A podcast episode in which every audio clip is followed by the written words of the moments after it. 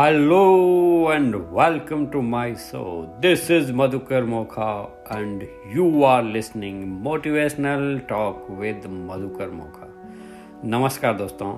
स्वागत है आपका, स्वागत है आपका, स्वागत है आपका. दोस्तों, आज का ज्ञान मोती इस प्रकार है। अगर आप अभी वाली से बेहतर नौकरी या किसी अन्य चीज़ को आकर्षित करना चाहते हैं तो यह समझना महत्वपूर्ण है कि आकर्षण का नियम कैसे काम करता है। आप जानते हैं कि किसी बेहतर चीज़ को जीवन में लाने के लिए आपको मन में यह कल्पना करनी होगी कि वह चीज़ कैसी दिखती है। फिर उस तस्वीर में इस तरह जीना होगा, मानो वह इस समय, इसी समय मौजूद हो। लेकिन आपको यह भी पता होना चाहिए कि अगर आप अपनी वर्तमान नौकरी के बारे में शिकायत करते हैं और सारी नकारात्मक चीज़ों पर ध्यान केंद्रित करते हैं तो आप कभी बेहतर नौकरी को आकर्षित नहीं कर पाएँगे।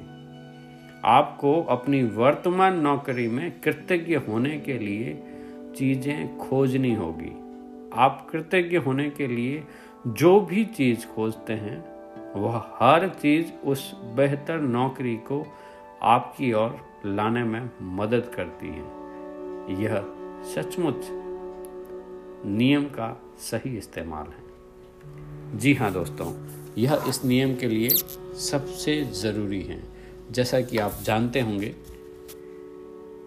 कि जब भी आप कुछ भी, खुद के लिए कोई भी चीज़ मांग रहे हैं ना तो संसार के लिए भी मांगने की कोशिश करें।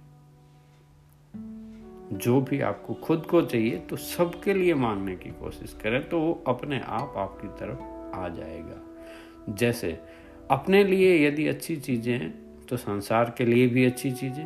अपने लिए समृद्धि तो संसार के लिए भी समृद्धि। अपने लिए सेहत तो संसार के लिए भी सेहत। अपने लिए आनंद तो संसार के लिए भी आनंद। अपने लिए प्रेम और सद्भाव तो संसार के प्रत्येक व्यक्ति के लिए प्रेम और सद्भाव। यह एक छोटी सी चीज़ है, लेकिन इसके कमाल के परिणाम है। यही है अबंडस दोस्तों।